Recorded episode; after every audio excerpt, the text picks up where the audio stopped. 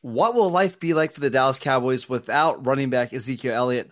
All that and more in this episode of the Locked On Cowboys podcast. You are Locked On Cowboys, your Locked daily Dallas Cowboys on. podcast. Part of the Locked On Podcast Locked Network. Your on. team every day. Locked on. Locked, Locked on. Locked on Cowboys. Locked on Cowboys. Welcome back to the Locked On Cowboys podcast, part of the Locked On Podcast Network, your team every day. We'd like to thank you for making us your first listen of the day. This episode is brought to you by FanDuel Sportsbook, the official sportsbook of the NFL. Make every moment more. Visit fanduel.com slash locked on today to get started. I am your host, Marcus Mosher. You can follow me on Twitter at Marcus underscore Mosher. Joining me today, as always, is Landon McCool. You can check him out on Twitter at McCoolBCB.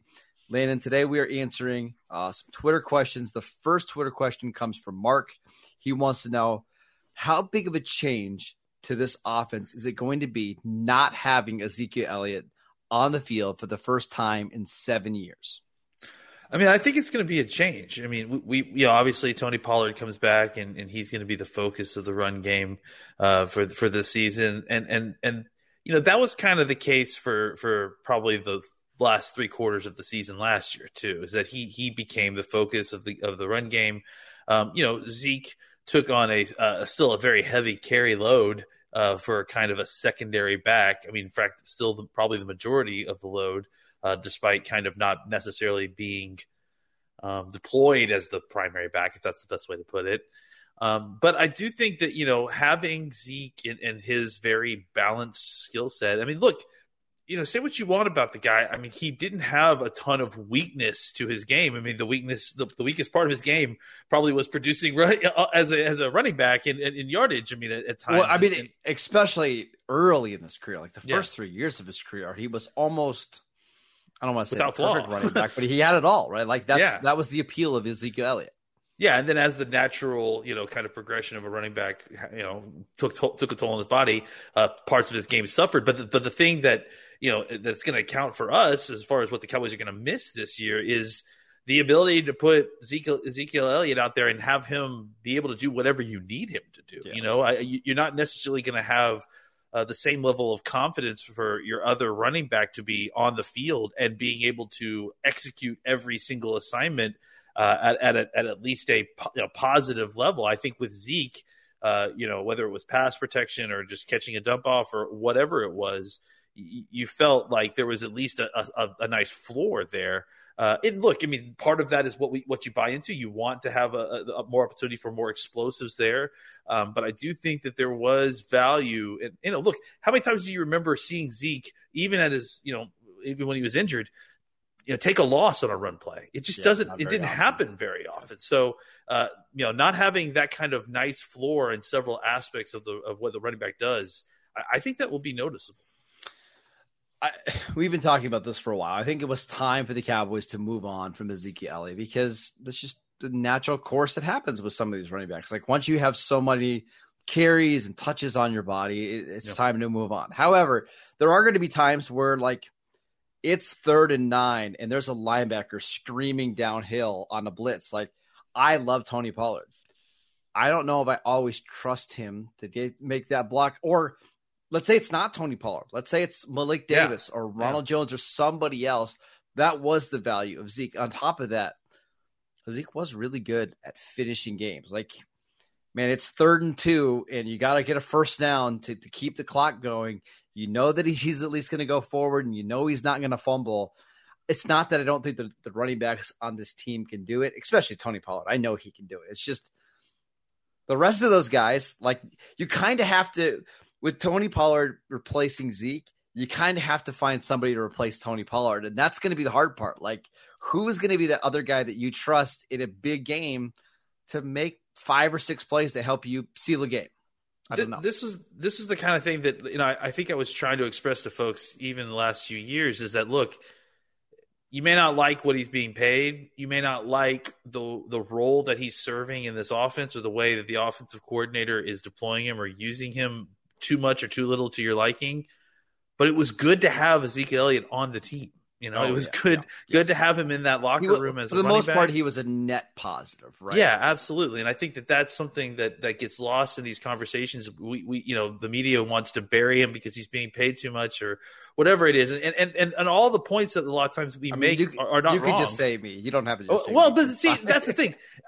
I, I, think even you've made it very clear where this line is, right? And and that you don't you don't you just generally you know have a feeling about running backs at a certain age, you know, that you don't want to pay them and, and that you don't think they're worth investing in.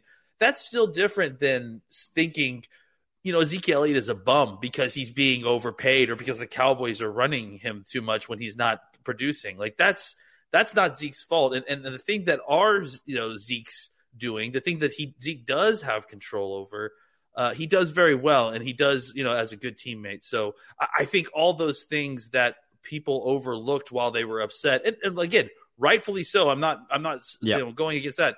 The the things that made people upset about his contract, his usage, all those things uh, are overshadowed the things that we're going to yep. miss when he's not here.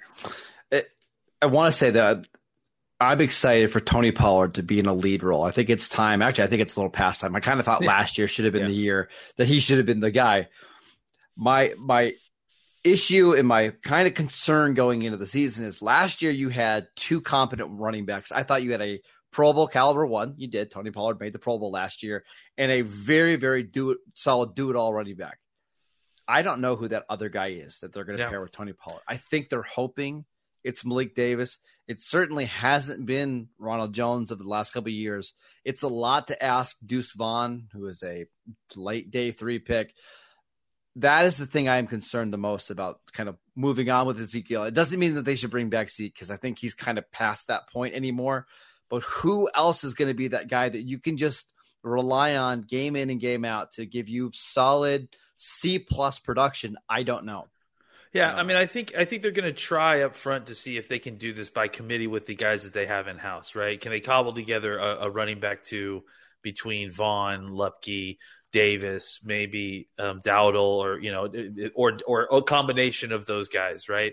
Um, and then if that doesn't work, you know, there's the free agent market. You know, we will see what Ronald Jones can do. In I would also camp. say trades. Like, listen, yeah. if you're going to make a if you're going to make a trade for a running back and you just want to give up like a late, like a late day three pick, you can get a really solid player. Yeah. Like Philadelphia got was it D'Andre Swift for a fourth round, like two yeah. years from now.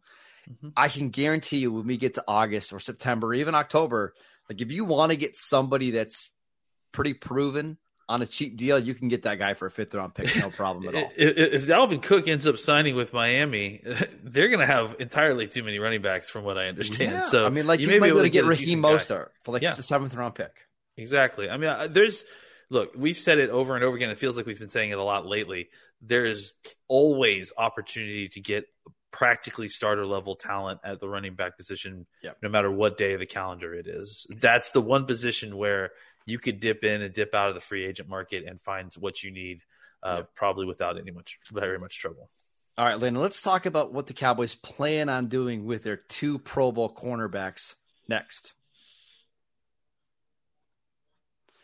This episode is brought to you by FanDuel. Baseball season is in full swing, and there is no better place to get into the action than FanDuel, America's number one sports book. That's because right now, new customers get a no sweat for, for no sweat first bet up to one thousand dollars. That is up to one thousand dollars back in bonus bets if your first bet doesn't win. Just go to fanduel.com slash locked on to join today. You can also go bet on some football futures. Uh, we've got UFC fights coming up. We've got boxing. We've got golf. Tons of stuff to bet on. So don't miss your chance to snag a no sweat first bet up to $1,000 when you join FanDuel today. Just go to fanduel.com slash locked on to sign up. FanDuel, the official partner of Major League Baseball. Welcome back to the Locked On Cowboys podcast. We are answering your Twitter questions. Landon, let's get to this next one. It's a, it's a really good one about the Cowboys defensive backs. This one from at 300 Machine. He wants to know how are the Cowboys going to line up Trevon Diggs and Stephon Gilmore? Is one going to cover each side, or are they going to follow specific receivers? I think they're going to mix it up. You know, I think the, the, the one of the beautiful things about getting a guy like Gilmore is that you have the ability to kind of mix it up a little bit more. Um, you know, I think that there'll be certain situations where they go into games and they'll have either Gilmore Diggs covering specific receivers and following them around. I think there may be times when they play kind of more one side or the other and they just play it straight up. Um, I, I, think, you know, having a guy that uh, is so experienced and has come through so many different systems and can kind of move around, uh, you know, opposite of what your kind of younger guy is more comfortable with uh, I think that that gives you a lot of flexibility, and and and you know, look, we'll see Gilmore do stuff like cover tight ends. I bet. I, I mean, I think there's going to be opportunities for Gilmore to kind of move around a little bit, and maybe maybe that makes you know uh, Diggs kind of help him if he wants to stay in place a little bit, unless he's following guys around. So. Um, I, think that Gilmore has a little bit more versatility than Diggs does as far as where you want to kind of deploy him. I just don't think you want Diggs to play in the slot. Right. Yeah, I mean, I just not. It's certainly not like as a full time situation. No. That's just not. He needs the sideline. He's and he's good with it. He likes having the the border there to kind of act as a second another defender. So, um, yeah, I think that's the the kind of brilliant thing about getting a guy that that has versatility is that if you have someone that maybe isn't as comfortable being versatile or moving around, uh, now you can let him do best, do what he does best, and that's playing outside. I think in an ideal world, they keep Diggs and Gilmore on their own sides and they can just focus on you know the footwork and the technique on that side. However i think i think you're right. Like it's going to probably be matchup dependent. Like i think if you get a real speedster i don't know if you want diggs necessarily playing that guy one-on-one in man coverage but i would also say what makes them unique and what makes this cowboys defense really good is that they can move around and mm-hmm. their third corner DaRon Bland has the ability to play in the slot and the outside. So yeah. if you do want to move Gilmore into the slot, you can easily slide Bland to the outside. It's no big deal. That kind of versatility is going to be just huge for Dan Quinn. Yeah, I mean, I think that's the key thing there is that, you know, the rest of your defense and specifically your secondary is so versatile. They're going to be moving around a little bit to kind of fit into, you know, game plan specific ideas that Dan Quinn has. So that means that your your, your corner room is going to need to be kind of some, something similar as well. But I do think that more so than maybe almost any other position on the defense, I would not be shocked to see them kind of – keeping Diggs in the kind of outside boundary corner role. And if they're going to move folks around or at least kind of do a matchup thing, it seems to make more sense to Gilmore, who has, I think, a little bit more experience doing that, uh, getting those opportunities. I, I, do think that there'll be times when Diggs will yeah. be like, hey, here's a matchup I want to take. I'll follow this guy around the field. That'll happen for sure. But I, I do think that uh, if they have their druthers and everyone's doing what they are do what they do best, I yep. would think you're going to see more Diggs outside and more Gilmore kind of moving around to be the, the, moving kind of target situation. I'm trying to think who the best receiver they play this year is. Right, like do they they play the AFC East and the NFC West? So. I mean, I guess there's. A I mean, Ty- Aiyuk is really good at this point. I think Deebo, that, yeah, Tyreek, Deebo. Because basically, the, the question I want to get to you is the old Bill Belichick model of defense. It's mm-hmm. like, hey, we're going to put our mm-hmm. number two corner on your best receiver and double him, leave our number one corner on your number two receiver, basically take him out of the game. Let's just, they don't play Justin Jefferson this year. I, I don't believe. But don't so. if that was the the scenario, who do you think would be more likely to kind of be that guy to cover Jefferson and get a little safety help, and then have the other guy basically be one on one with Jordan Addison now? You know, I think, and, and, and this is an excellent thought, but I, I think the thing is, is that you would, because you have two of these guys now, I kind of think you can mix it up. You know, I think I think that's what and that's what you should do is is I think that's the answer, right? Yeah, you don't want you don't want the looks. guy to get one feel of hey, yeah. I, I know everything about Diggs. I'm gonna beat him that way. Now, in, in a kind of vacuum situation, I would say that it would be Diggs would be the guy that I would like to have the cloud coverage for behind because then that allowed Diggs to play right up in the guy's face yeah. and get physical at the line of scrimmage. And if he gets beat deep, he's got safety help, and that allows Gilmore to kind of – take it completely erase whatever wide receiver two situation you have. But I, I, do think there is value in mixing it up and, and, kind of giving that receiver different guys at the line of scrimmage to have to think about each matchup. I'll be curious to see like if teams just try to avoid Diggs and Gilmore as much as possible by basically just trying to put those your best receiver in the slot and hey, we know DaRon Bland had a great year, but let's let's force that guy to cover Cooper Kupp or Justin Jefferson or Tyreek Hill or whatever. Don't you think that's probably how offensive coordinators are going to try to attack Dallas? Yeah, but I also think that that's kind of what the defense is trying to funnel the all the everything, all, everything middle, into. Right? Yeah, is that you're trying to funnel it inside where you have fast linebackers and safeties that can hit and tackle. Um, I, I, do think that look, there is probably hay to be made in the middle of this uh, pass defense more than there is on the outside and deep. Um, but I also think that again, it's it's it goes back to what the mentality of this defense. This isn't you know cover two is defenses are is a misnomer at this point because you know cover two is just one coverage that they run. But the idea of making the offense repeat small precision passing game to slowly march down the field. Yep. That fits into the idea of funneling all these passes to the middle of the field. Hey, okay, if you want to make uh, you want to do this over and over again, we're gonna make your we're gonna make your wide receivers and make your tight ends catch ball in traffic while our safeties and linebackers are coming down on them. Yeah, it may be our opening, but it's it's gonna it, we're gonna open you up while we hit you with. with and by the way, you have a six foot five linebacker in Leighton Vander Esch. You have a six foot four safety in with length. Jayron Kearse. Yeah, with length, right? You have a guy who might be playing more in the slot this year, Izzy Mukuamu, yeah. just to give you some more size. So, hey, Tough you are going to, right, that, that's the whole point. Is yeah. you have to give something on a mm-hmm. defense. Mm-hmm. It's just the, the nature of a defense. It, we're going to at least make you throw the ball into tight windows if you are going to avoid Diggs and Gilmore on the outside. I mean, it's everything's setting up for Dallas to have a really good defense this yeah. year, as long as they can stay healthy. Yeah, I mean, honestly, getting the, the, the center of that defensive line uh, kind of solidified was sort of the last piece for this defense, yeah. and yeah. and and I think that that's why you know some teams kind of looking at the draft through, through a vacuum kind of misread just how valuable that pick is for the Cowboys yep. uh, to get a kind of physical presence. Uh, that it could potentially, you know, add some pass pass rush there too. That that's the piece that this defense was missing. So uh, it'll be interesting to see how it all plays out for sure. All right, Landon. Let's uh, talk about a potential surprise cut on offense. All that more in this episode of Locked On Cowboys Podcast.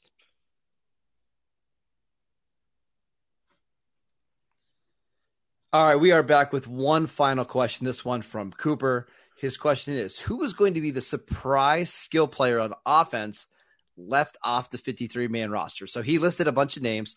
And I think he's right. There's probably going to be at least one, two, maybe even three of these players that don't make the 53 man roster. Let's go through his names. It's Ronald Jones, Malik Davis, Semi Fehoko, Jalen Tolbert, KaVontae Turpin, Peyton Hendershot, and Sean McKeon.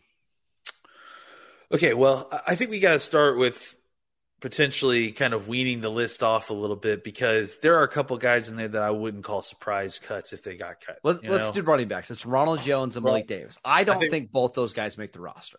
Yeah, and honestly, um, uh, even though I like Malik Davis and I and I and I think that he probably will make the team.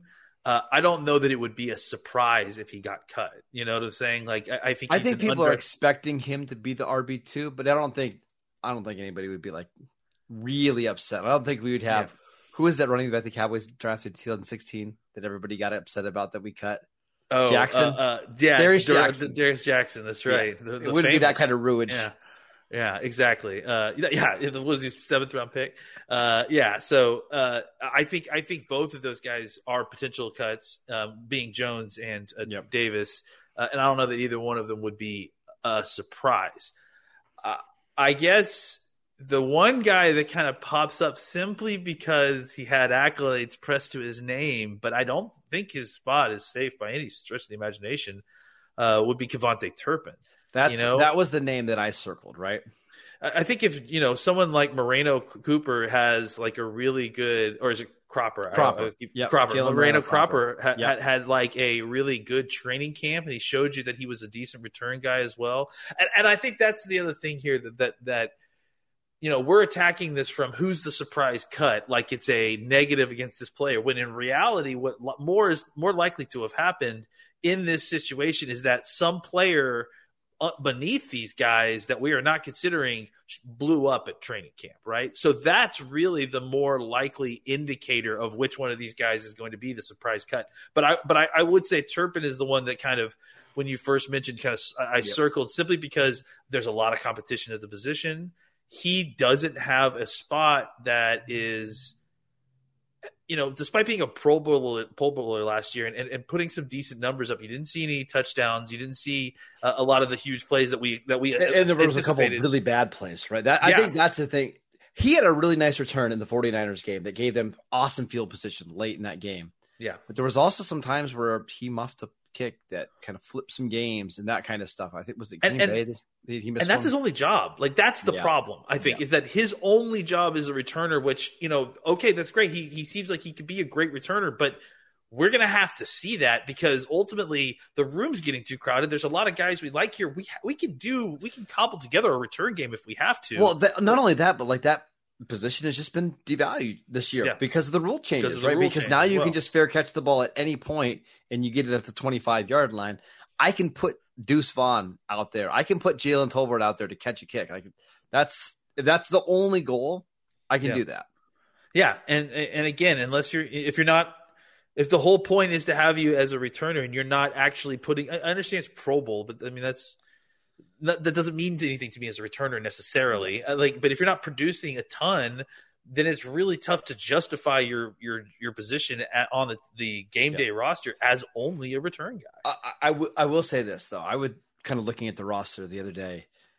I mean, there's just not a lot of options for punt returners on this team. Like the your backup returner is Jordan Lewis, who we've talked about. Like his spot might not be safe on yeah, the roster, and he's coming off a was it a Lisfranc injury? His returning days might just be over. So you look at the roster right now, like who else even has you know experience like who else on this team has one career punt return well uh, whether I it's mean, career I, I, you see guys in practice who are practicing it but it's true like well I zach mean, martin but yeah yeah well that's what i was thinking of uh, you know i think it's it's it's one of those things where as you mentioned the, the position has been devalued a lot uh, obviously, punt return is still a position that you know that you can still make plays and that you know there is playmation to be had. I think obviously that's that position is is the one specifically that that that is why he's on the team, right? Yes. Um, but uh, so if they had to, and the and the choice is you know uh, you know lose lose two or three yards per per return or keep a guy that we really like and and we think that we've got a good combination of four or five receivers who actually can get on the field and we think can do something. I, I, I wonder where they would go simply because, as you mentioned, the margins for his position were already thin, and then they just yeah. got thinner with the idea of the changes that they made in the specific. Uh, what if it's what if it's not like Turpin versus Fehoko? Uh, what if it's yeah. Turpin versus Junior Fehoko, or mm-hmm you know, Dante Fowler on defense. Yeah. Like Fowler's just a better player than KaVontae Turpin is, and you can find ways to get Fowler on the field. That's where Turpin is going to have a little bit more of a challenge this year making the roster. And the final two names that he mentioned, Peyton Hendershot, Sean McKeon. McKeon's contract is actually quite a bit more than Peyton Hendershot because I think he's going into year three or year yeah. four now. Yeah. And that's just the way these contracts work for undrafted free agents. Hendershot's ahead of him on the depth chart. I think Hendershot would have to have a really bad training camp in order to not make the roster over Sean McKeon. Yeah, I mean, I, I, I think that it, it, Hendershot would have will have had to take a step back to, to be anything less than wide receiver three, and certainly beneath McKeon. McKeon again, yep, yeah, uh, McKeon. Oh yeah, sorry, tight end three. McKeon again. I don't think I like Sean McKeon a lot. We've talked about it on, on here. He's he's your favorite cowboy of all time. Uh, I think I think that I think that he would not be a surprise cut. You know what I'm saying? Like, and no. again I, I, talk about the situation that actually would play out. Not necessarily that McKeon played bad, but what if Princeton Fant comes in and plays really yeah. well, and yeah. then you've also got Hunter Luepke also playing very well, and then suddenly you're like, do I need a, a, a McKeon here because I can cobble together everything he did with these two younger yeah. players who are probably cost about as much as, as McKeon does, you know, combined. So. Uh, I think that that would not be surprising. I, I, think you know the way we talk about guys like Sean McKeon, we'd hate to lose him, but uh, I do think that the economics of the position are such that it wouldn't be shocking. Uh, but I will say this: you know, we just had a podcast the other day talking about how the Cowboys were paying less at the tight end position than almost any other team in the yeah. NFL.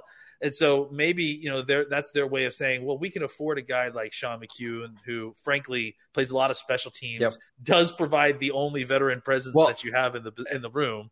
You know, so this it would be shocking to me. So they, I guess that counts as a surprise. But if if McKeon is just better on special teams and you decide you only want to keep three tight ends because you want to keep Hunter Luepke, who maybe function as a fullback, as an H-back, I guess I could see it. But again, I think there would have to be a lot that would happen. I think McKeon would have to have to get a lot better from what we saw from him over the last couple of years. And Hendershot would need to take a major step backwards.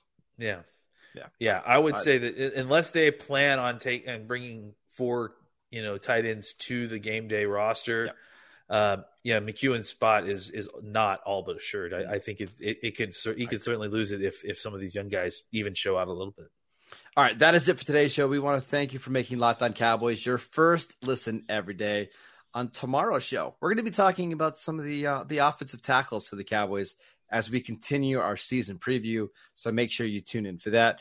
Just want to let you know that we are free and available on all platforms. Go check out our show on YouTube. Go follow Landon on Twitter at McCoolBCB. I'm at Marcus underscore Mosher, and we'll see you next time.